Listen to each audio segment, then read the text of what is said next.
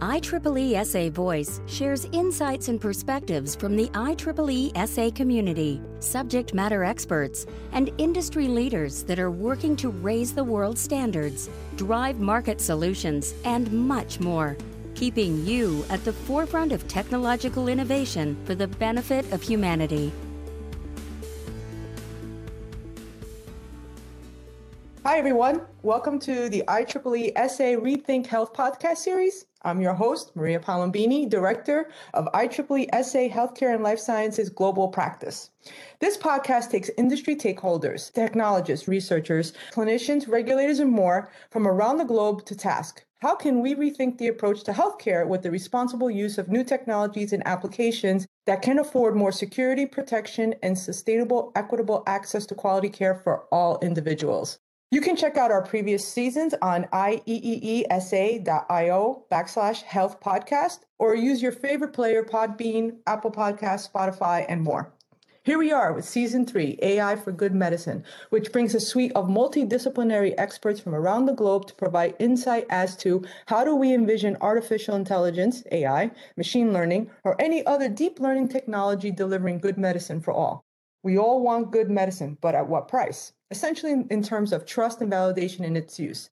As healthcare industry stakeholders, we're not looking for the next frontier of medicine if it's not pragmatic, responsible, and can be equitably valuable to all. In this season, we go directly to the technologists, clinicians, ethicists, regulators, and researchers about how these deep learning technologies can make real impact on improving outcomes for patients anywhere from drug development to healthcare delivery. Will AI, ML, or deep learning cut through the health data swamp for better health outcomes? Let's find out. So, a short disclaimer before we begin. IEEE does not endorse or financially support any of the products or services affiliated and or discussed by our guest experts in this series. It is my distinct pleasure to welcome Dr. Maria Luisa Pineda, co-founder and CEO of Envisagenics. Welcome, Maria. Oh, thanks for having me, Maria. I am super excited with this interview. We're going to talk mm-hmm. about how we can get a better understanding of how artificial intelligence and HPC, high performance computing, mixed with RNA sequencing, is accelerating drug discovery. So, the mission of Envisagenics is to discover therapeutic points of intervention to cure diseases caused by RNA splicing errors using AI and HPC. Envisagenics partners with renowned institutions such as Memorial Sloan Kettering Cancer Center and has been recipients of grant funding from National Institute of Health and other world recognized endowments. I like to humanize the experience for our listeners. I'm going to start with a very important quote, and there's a reason why I'm going to share this quote with everyone. Behind every successful woman is a tribe of other successful women who have her back. I had the unique pleasure of meeting Dr. Pineda a few years ago at the health conference that was taking place in Las Vegas just before the COVID pandemic broke out in the United States. I actually contacted her out of the blue through LinkedIn and told her I was hosting a session on AI and women in health. And she immediately responded and agreed to speak in the session. From the first minute I met her, you can sense her enthusiasm and passion. Her dedication to inspire and share her story to mentor women in the field automatically made me think of words I have heard often from women like Robin Roberts, Sheryl Sandberg, and others when they say behind a successful woman, there's more often a woman mentor behind her. Plus, Maria being from New York, automatically I kind of right away just felt aligned with her having that background. I felt like I was talking to one of my friends. What inspired me the most when I was talking with you, Dr. Pineda, is when you first opened my eyes that AI will potentially become the new pipeline for drug discovery. She shared her work at the time on some unique findings on genetics of patients with triple negative breast cancer. Their work exposed why these patients were not responding to chemo like in traditional therapeutic applications. As the day went on, she also randomly mentioned to me she was hiring staff for her company, and she said her preference was not to see the person's name on the resume. I never forgot that. She said her interest was to see the qualifications of the person. Gender, race, ethnicity, or any other demographic indicator had no position in her decision for the right candidate. Like I said, I was inspired by the moment I met you in that meeting room. So I'm so delighted to have you here today. Oh, thanks, Maria. That's really nice. You have great memory and it's pretty impressive. So I'm very excited to be here. Thank you so much. Tell us a little bit about you. You studied to be a biologist and had early success by being awarded an endowment of $2 million from the Goizueta Foundation. I'm not sure if I'm saying that right. It's right and, yes. And you were an NIH fellow and more. What drives your passion to not only help patients, but also at the same time, your passion simultaneously to mentor women in the field?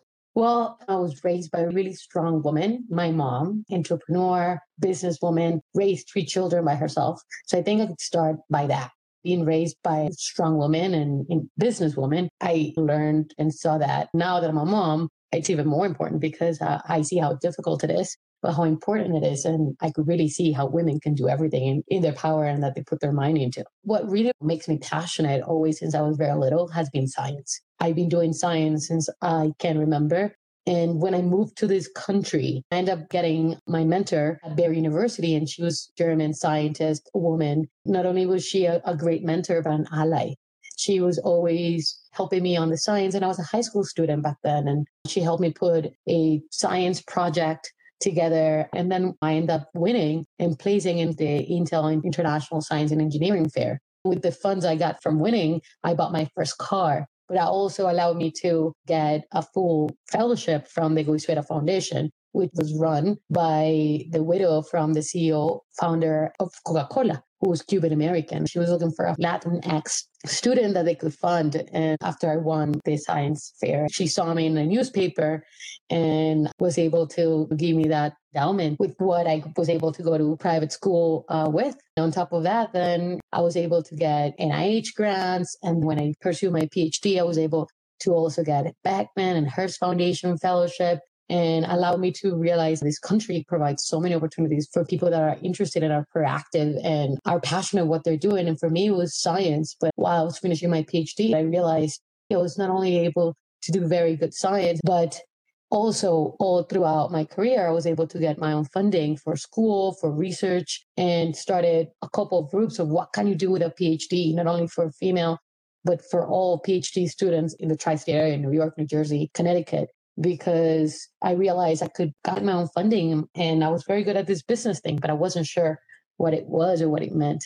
But, you know, I was mentored then by venture capital angel group funded by women to fund only women in C-level positions uh, in companies. Uh, it's called Golden Seeds. And it was really impressive because women that start companies are in C-level positions actually have higher returns for their investment so my passion is not only science, but also making a difference and having references and, and getting, you know, be mentored by women and really good men allies. But being for other women in the United States, being that person for them and having a reference for them because it is possible. You just have to make it happen. Absolutely. I think it's an inspiring story. This is why I started with the quote with the tribe of women behind the woman is because yeah. this always end up that way. I mentioned a little bit about Envisagenics, what the vision is, but how did a biologist by training marry the science to this cutting edge platform using AI and in high performance computing to accelerate these valuable insights that you guys are now generating and finding?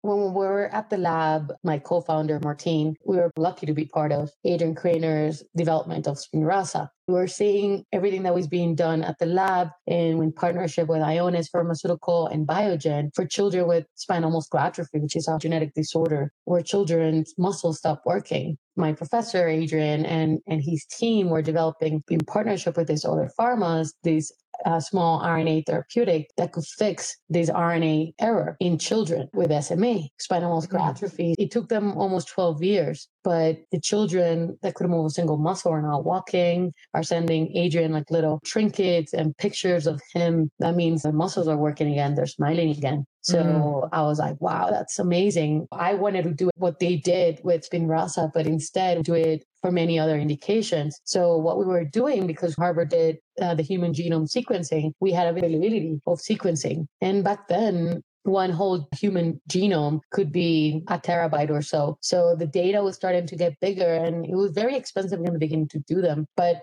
the sequencing was getting cheaper and there was all these new technology that we could use instead of doing it on premise right on the computer we, this thing called the cloud is starting to be developed at the same time as sequencing. So the premise was using cloud computing, high performance computing, so we could automate and accelerate what we're doing on premise, right, on your computer in the lab mm. faster.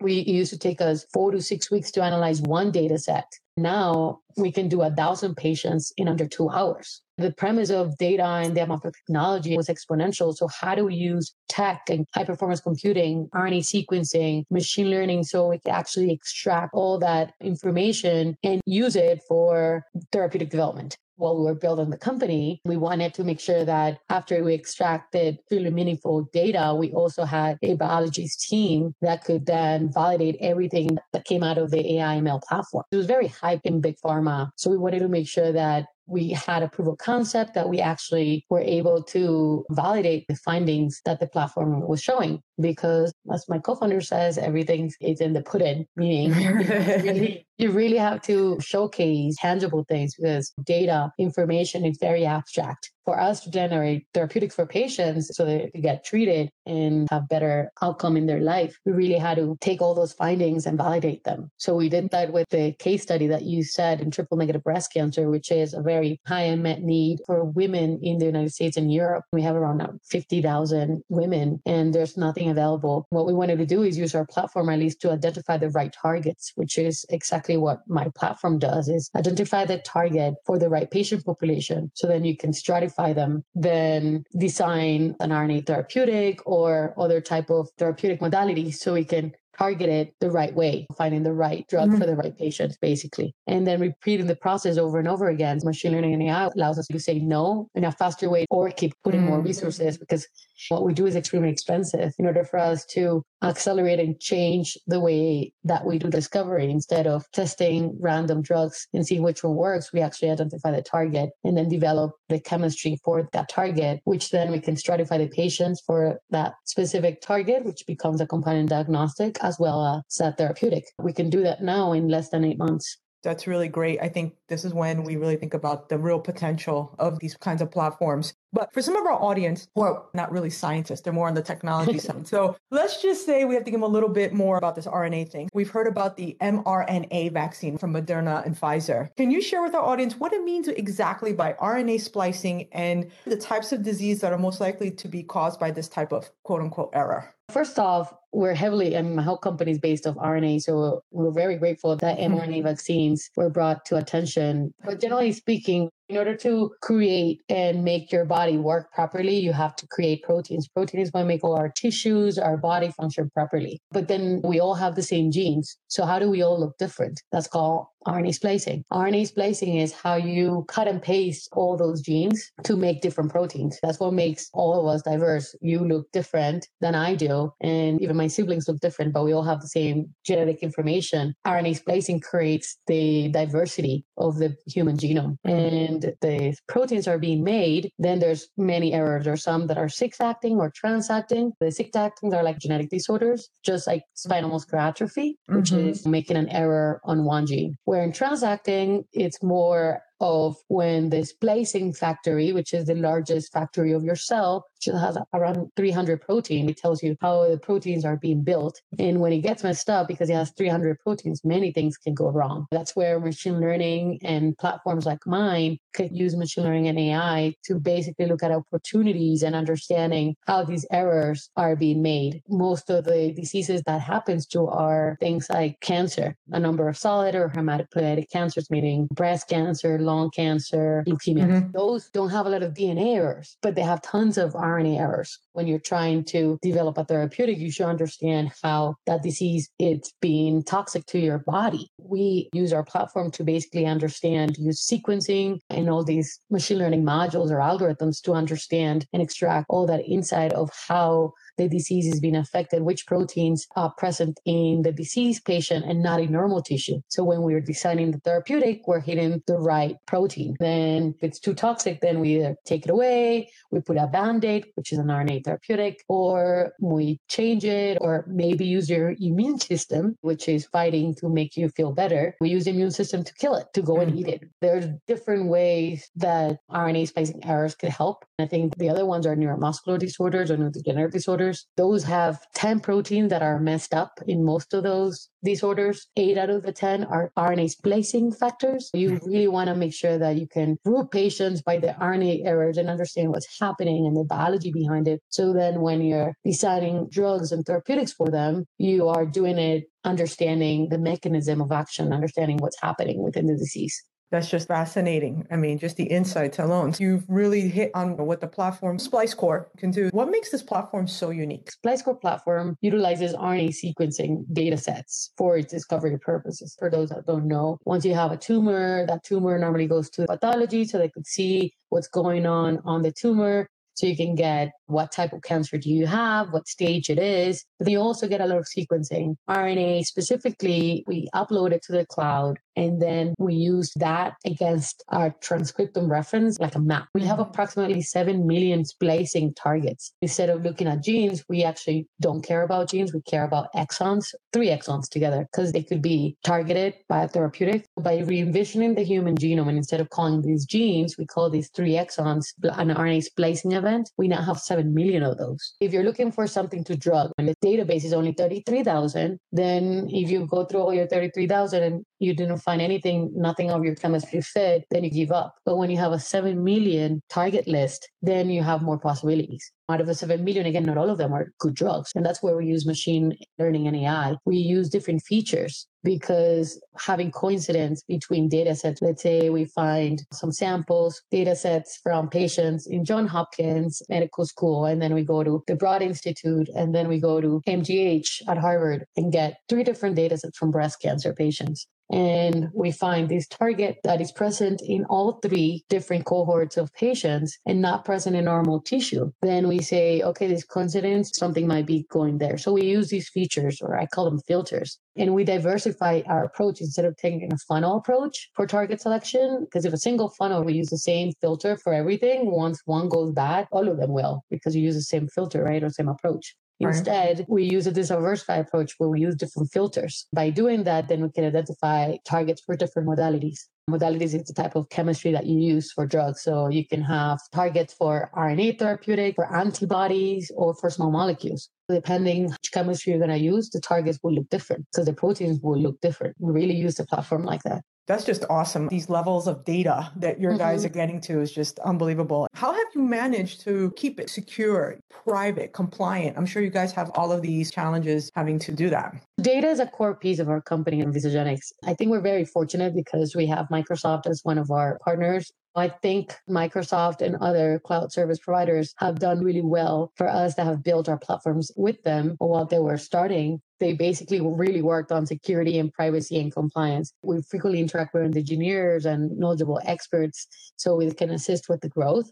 But in reality, we focus on the science and building our platform and validating things in our lab, while companies like Microsoft, AWS, and Google, all three of them have really focused on securing things on the cloud and having everything very compliant. But all the data that we analyze is de-identified.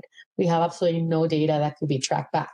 And even mm. because of that, the platform is almost double de-identified because once it goes through our platform, we have different type of files that come out of that. Once it comes out of the specific SpliceCore outputs, those outputs cannot be back engineered and can only be analyzed or read by SpliceCore. That could be also put into different cloud service providers or partners who can add it to people's tech hub or cloud and we need to analyze their data. We're not moving it. When you have patient data, you don't want to move it, store it, or do anything with it for privacy. So what we do is that we bring our platform to that data set our specific file outputs I was telling you about, those data outputs is what we use for drug discovery and development. They didn't have to touch, move, or do anything with anybody's data. We took that approach on the technical. It was a big bottleneck in the beginning, but working very closely with Microsoft and other cloud service providers helped us to build our platform in the cloud with HPC from the get go. That has allowed us to focus on the science and leave all that data management for them.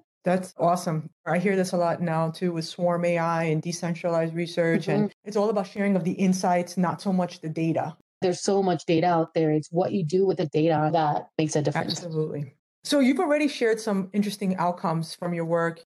What do you think are some of the greatest contributions you guys have had either towards the development of a targeted therapy or the total amount of reduction of time in finding out particular insights that were not there before. All of the above, what do you think has been some of your greatest contributions so far? I mentioned the triple negative breast cancer using our Spice mm-hmm. platform and the downstream validations that come with it. But basically, we went from data analysis of RNA sequencing all the way to a novel preclinical target and its compound in a matter of eight months. So our platform can predict this optimal binding for RNA therapeutics. Our machine learning algorithm predicted five, and two of them worked. To this date, mm-hmm. scientists for RNA therapeutics do something called microwalk, where they mm-hmm. go in one base at a time. So they manually test over 200 nucleotides upstream and downstream, and two to three work. Wow. So imagine we've predicted five and synthesized five, and two of those worked because we understand all the biology behind it. Each of those compounds is worth 3,000 to 5,000 to just synthesize it, and the timeline to get it done in a matter of months or years. Mm-hmm. And we just cut the cost so you can test a small fraction without having to waste all those resources and time. That's one of the things that machine learning and AI platforms like ours could definitely, you could see it right away, right? Just by the numbers. That's cool. That is really fascinating. Definitely helps expedite when you're in that race. Anything helps.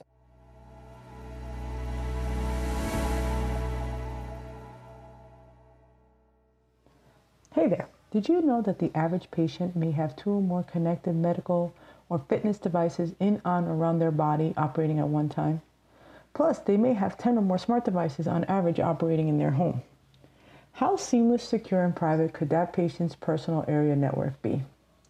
IEEE SA's WWAMI program, Wearables and Medical IoT Interoperability and Intelligence, has a global community of experts collaborating and incubating solutions for these exact type of challenges. If you want to join in or learn more, visit ieeesa.io backslash WWAMI, W-A-M-I-I-I. Also, while on the website, check out the WWAMI Virtual Talk Series. Free access to more than 30 sessions on demand, plus our regular live broadcasts. Just visit ieeesa.io backslash whammy for all the details. I hear this debate. There's no such thing as precision medicine, or we have to move towards precision medicine. But I noticed something specifically when you talk about targeted drug discovery, you use these words very selectively. So I kind of want to get your input as like, what do you think is the difference? And why is it better to more accurately look at therapeutics through that lens? I think precision medicine is not very specific per se, where whereas targeted drug discovery, we at Vistagenix believe that if you find the right target for the specific indication or specific disease, then you understand you can stratify patients.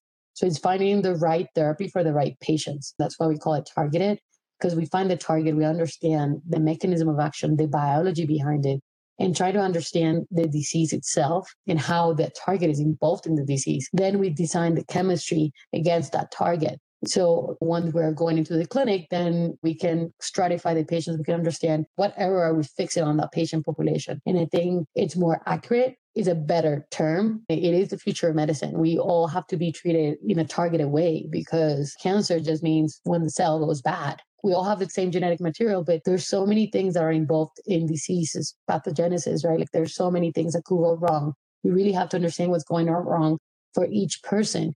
But if we can group those patients, then we can target them in groups instead of one by one. Precision medicine is one person, and that takes a long time. But if you can group them, then we could target them by groups and stratify them and save more patients' lives faster. Absolutely. Very good point. I like to do this to all my guests. I call it the think fast question. So when I mention AI for good medicine, what is the first thing that comes to mind and why? AI and biopharma has come so far. Eight years ago, let me just put it that way, we were starting to be invited to panels and there was the same five companies maybe 50 people in the room when we were talking and now some of the ai panels that i've been we have two to 5,000 people that are interested. So the AI sector in biopharma industry has grown so much and is such an essential part of this organization because we really have to use innovation to change. I mean, look at COVID, the way that it happened, right? We use mm-hmm. innovation, we use BioNTech. They did such an amazing job, and everybody came together in a year to have a compound being tested in clinical trials, developing it, and all the pharmas. AI was such an important part of this, and it's very promising. It will bring forward new therapeutics that we're hoping so we can reach patients that are in big need and their families. So we can accelerate, we change, and in a group effort, really bring forward what has not been previously possible without traditional methods of just failing one by one. Absolutely. One of my first podcasts for this season, we had a debate on whether the ethics of AI was all about does it cause more healthcare disparity or actually close the gap? But in this case with you, uh, it's more in the question of validating responsible use in AI for health applications. So you have the work in the science and now the tech side. What would you like the global healthcare community to know about these types of tools that perhaps they may not be aware or misled when it comes to potentially improving the patient's health outcomes? I think AI, you really have to work together in order for you to use it the right way for the right means. And for us, at least, is for drug discovery. So understanding from the patients what's going on and developing therapeutics for them. We created a global advocacy organization that is dedicated for the discovery and development and delivery of better solutions so we can improve patients' lives. That is a coalition between technology developers, pharma companies, research organizations like mine, universities, and the US and European governments and Canada. We put in together so we can realize the potential of AI and machine learning in healthcare. How can we improve the quality of care but addressing the industry challenges like establishing responsible, ethical, and reasonable standards, how we're developing policies, working with, you know, government, NGOs, key opinion leaders, and other international stakeholders so we can have the premise or the promise of AI and how it works and how we can improve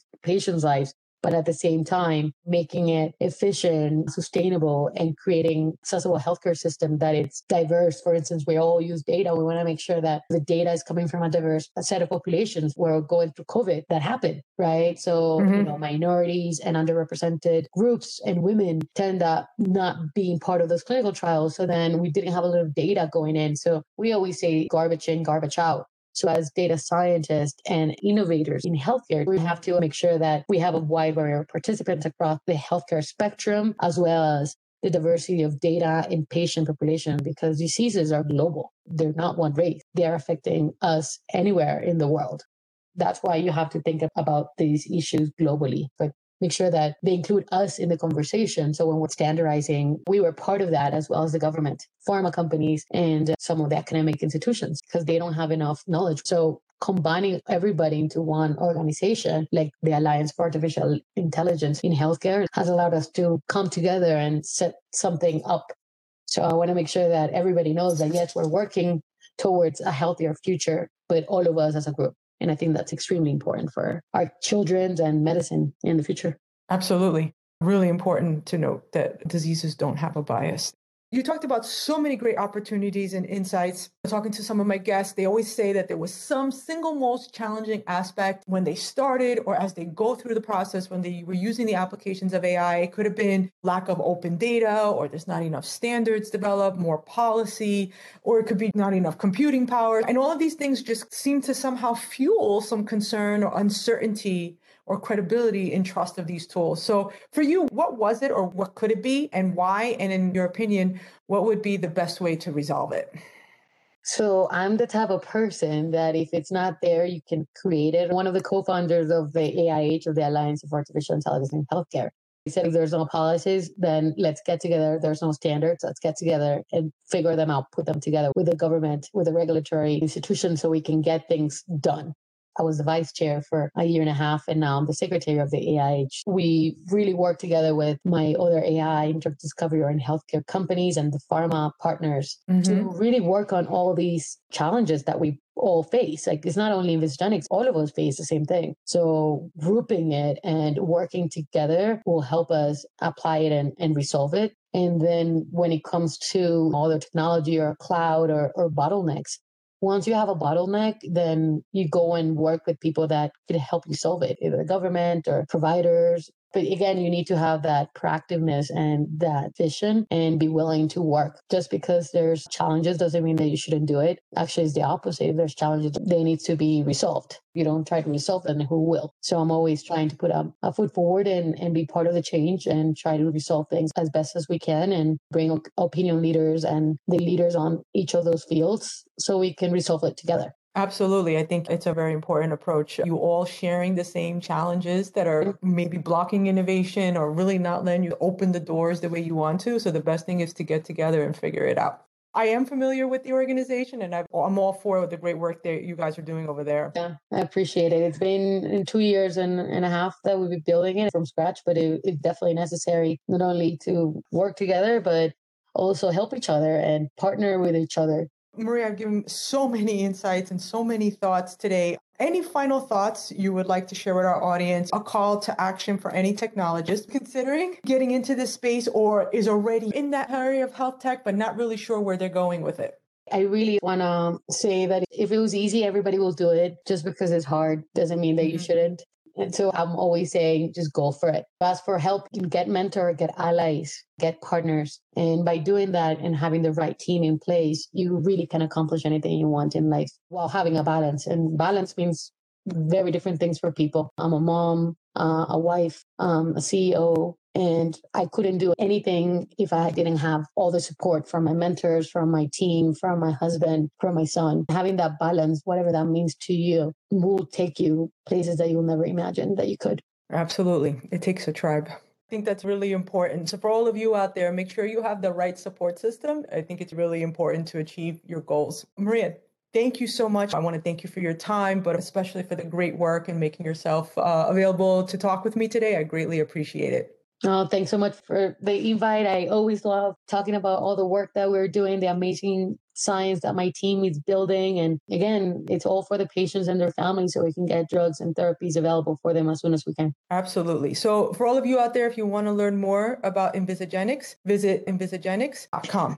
Many of the concepts we talked about today with Maria are addressed in various activities here at the IEEE SA Healthcare and Life Science practice. The mission of our practice is engaging multidisciplinary stakeholders and have them openly collaborate, build consensus, and develop solutions in an open standardized means to support innovation and that will enable privacy, security, and equitable, sustainable access to quality care for all. We have activities such as WAMI, Wearables and Medical IoT Interoperability Intelligence, Transforming the Telehealth Paradigm, Decentralized Clinical Trials, Responsible Innovation of AI for the Life Sciences, and a whole bunch more. If you would like to learn more about these activities, they're all open, meaning you can just join. You don't have to be a member or pay anything and you want to contribute your expertise in solving a major challenge to open the doors to innovation, please visit ieeesa.io backslash HLS. If you enjoy this podcast, we ask you to share it with your peers, your colleagues on your social media. This is the only way we can get these important discussions out into the domain by you helping us to get the word out. You can tag us on Twitter at IEEESA or on LinkedIn, IEEE Standards Association when sharing this podcast. I want to do a special thanks to all of you, our audience, for listening.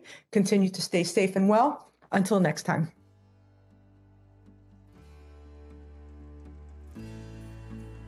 On behalf of IEEE Standards Association and IEEE SA Voice, thank you for joining us today. For more information, please visit standards.ieee.org. We hope you'll join us again soon.